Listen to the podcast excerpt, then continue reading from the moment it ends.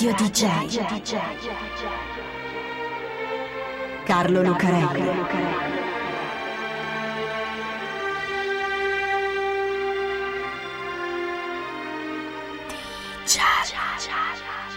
Carlo Lucarelli presenta Di Giallo, il radiodramma di Radio DJ.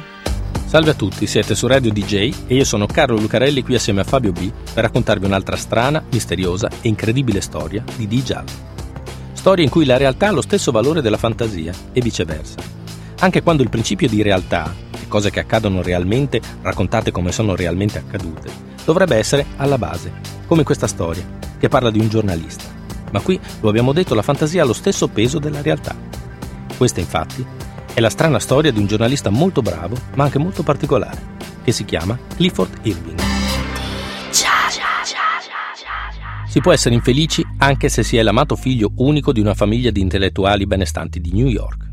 Si può essere infelici anche se si è il popolare leader di una confraternita di giovani studenti di una prestigiosa università, l'organizzatore del circolo letterario della Cornell University, che non significa essere un secchione con i brufoli, anzi, un bel ragazzo, brillante e pieno di donne.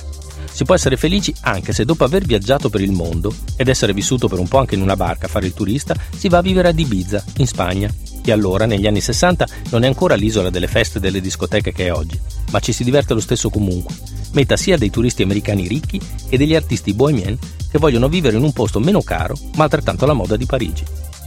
Si può essere infelici anche se si è un giovane acclamato scrittore che ha suo attivo tre romanzi, di cui due stanno diventando dei successi. E alla fine si può essere infelici anche se si ha una bella famiglia con moglie, tre figli e probabilmente anche un cane, e allo stesso tempo un paio di amanti, tra cui una baronessa tedesca sensuale e bellissima. E infatti, nonostante tutto questo, Clifford Michael Irving è infelice. Forse perché nonostante la famiglia non è mai riuscito a fermarsi veramente, dopo essersi sposato due volte, una moglie persa in un incidente d'auto, e rischiare di divorziare anche dalla terza. O forse perché il piccolo Clifford, amato figlio unico di una famiglia di intellettuali benestanti newyorkesi, era figlio di J. Irving, disegnatore di copertine per la rivista Colliers e autore di una striscia allora molto popolare. Niente di che, naturalmente, non è che Pozzi, il protagonista della striscia, sia passato alla storia come Charlie Brown o Dick Tracy. Ma per il piccolo Clifford il padre era una specie di mito, un modello che lo spronava sempre al meglio. Fai più di me, diventa più ricco di me, diventa più famoso di me se ci riesci. Così Clifford non è felice. Bella moglie, bella famiglia, i romanzi per una casa editrice prestigiosa come McGrew Hill, va bene, ma intanto sono già arrivati gli anni 70, lui e i suoi 40, e non stanno parlando tutti di lui come il più grande scrittore del secolo. Che si fa? Ci vuole un colpo, uno scoop, una di quelle idee per farti scrivere un libro che ti faccia vincere il premio Pulitzer, quello per i giornalisti e scrittori, perché Clifford è più uno da realtà che da fantasia. E improvvisamente ecco che il colpo arriva. Clifford scrive alla sua casa editrice di New York all'occasione di curare l'autobiografia di uno dei personaggi più strani, inarrivabili ed eccezionali della storia degli Stati Uniti. Ed è stato proprio lui a chiederglielo. Da un po' di tempo, infatti, è in contatto con niente meno che il più eccentrico dei miliardari, Howard Hughes.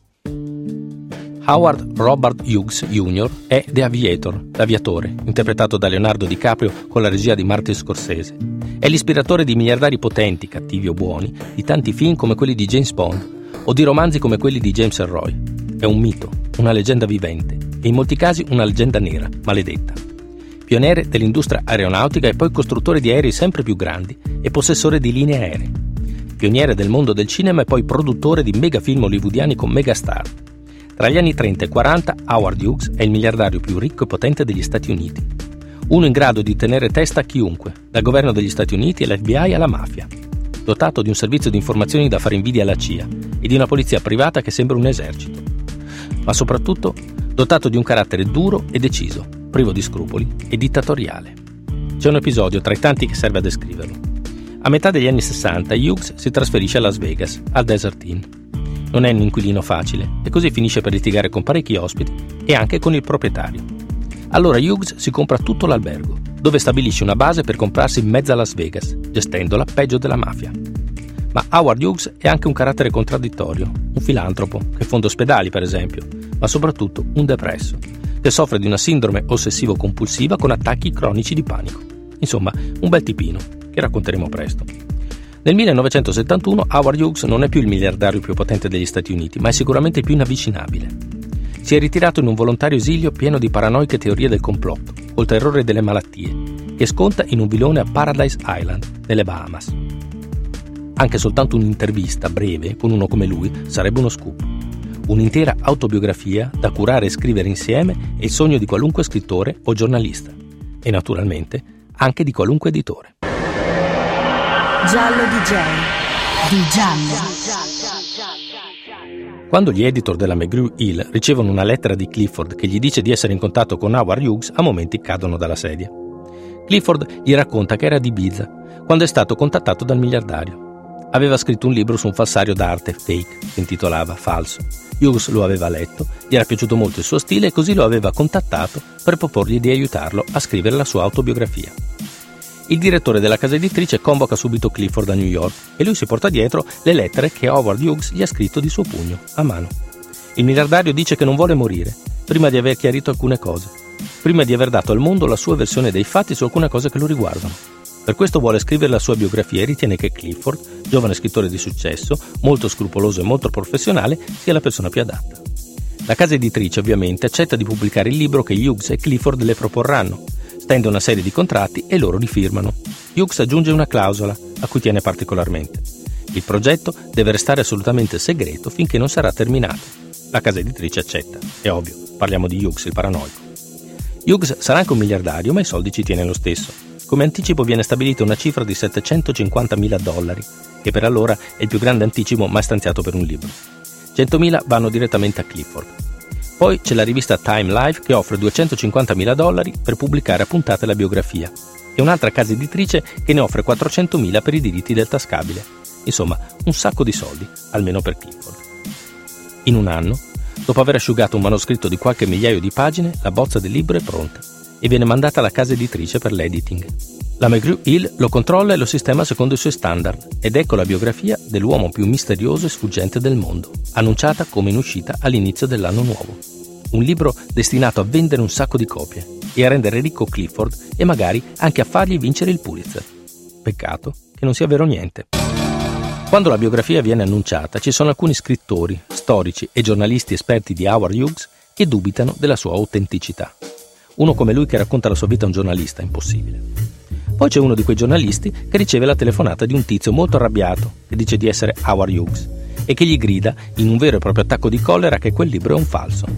La casa editrice avvertita si spaventa e fa vedere il manoscritto a quel giornalista, che ci trova dentro un sacco di particolari inediti, molto precisi e puntuali, tra cui anche una sua conversazione privata con Hughes. Così il giornalista si convince che il libro sia vero, e anche la casa editrice, e fa fare a Clifford una prova addirittura con la macchina della verità. Ma non è vero niente. Clifford ha scritto il libro assieme ad un amico, Dick Suskind. Si sono messi a cercare tutto quello che riguardava Hughes e hanno mobilitato anche alcuni amici del miliardario, gente che aveva lavorato per lui, tutti quelli che potevano raccontare qualcosa di utile. Avevano anche preso il materiale già scritto da due amici di Hughes per una loro biografia poi avevano limato, riscritto, rielaborato in modo che sembrasse davvero il risultato di una lunga intervista faccia a faccia col miliardario, di cui avevano anche falsificato la firma sui contratti e la calligrafia delle lettere alla casa editrice. E si erano anche fregati i soldi. Clifford aveva fatto intestare gli assegni per Hughes al miliardario, naturalmente, in modo che potesse riscuoterli solo lui, per carità. H. puntato, R. puntato Hughes. Poi li aveva fatti riscuotere in Svizzera da sua moglie, che si era presentata come Elga R. Hughes. H. puntato, R. puntato Hughes. A far scoppiare tutto è il miliardario in persona. Dopo 14 anni di silenzio convoca una conferenza stampa con sette giornalisti e le telecamere della televisione e chiama in diretta. Lo urla nei microfoni. Non sa niente di quel libro. Non ha mai sentito parlare di Clifford Irving. Non si è mai mosso dalla sua isola nelle Bahamas. Clifford cerca di resistere, Convoca anche lui una conferenza stampa dove dice che il libro è vero e che l'uomo che ha telefonato alla conferenza stampa non era Hughes, ma un impostore. Ma non dura a lungo. I critici smontano il libro di Clifford e cominciano a trovare le fonti da cui hanno tratto le notizie. E soprattutto la polizia svizzera scopre che la moglie di Clifford ha riscosso 750.000 dollari in assegni che la casa editrice aveva emesso per Hughes. A quel punto a Clifford non resta che confessare. Sì, è vero, ha confezionato una balla, The Century Oaks, la balla del secolo. Clifford si trova addosso una serie di accuse che vanno dalla truffa alla violazione della privacy, passando per alcuni crimini federali come la violazione delle leggi postali per le lettere false di Hughes che si era autospedito. Si becca due anni e mezzo di prigione, che sconta in tre diversi penitenziari perché si comporta malissimo, inventa complotti ai suoi danni, si lamenta per tutto e probabilmente si fa anche bastonare dalle guardie. Quando esce riprende a fare lo scrittore. Si ritira da Aspen in Colorado, scrive, cura il giardino e pratica yoga. Una specie di recluso anche lui, come Howard Hughes, ma finalmente tranquillo. I libri che pubblica dopo non li leggono in molti, ma con quell'altro, Howard Hughes, An Autobiography, è diventato famosissimo, tanto che ai tempi del processo il suo caso ha avuto più copertura mediatica della guerra del Vietnam. Quando viene pubblicato da una piccola casa editrice indipendente nel 1999 fa il tutto esaurito in pochissimo tempo. Ed è questo il paradosso di Clifford Irving, che avrebbe voluto scrivere un libro per diventare famoso e invece è diventato famoso proprio per non averlo scritto. Radio DJ. Carlo Lucarelli.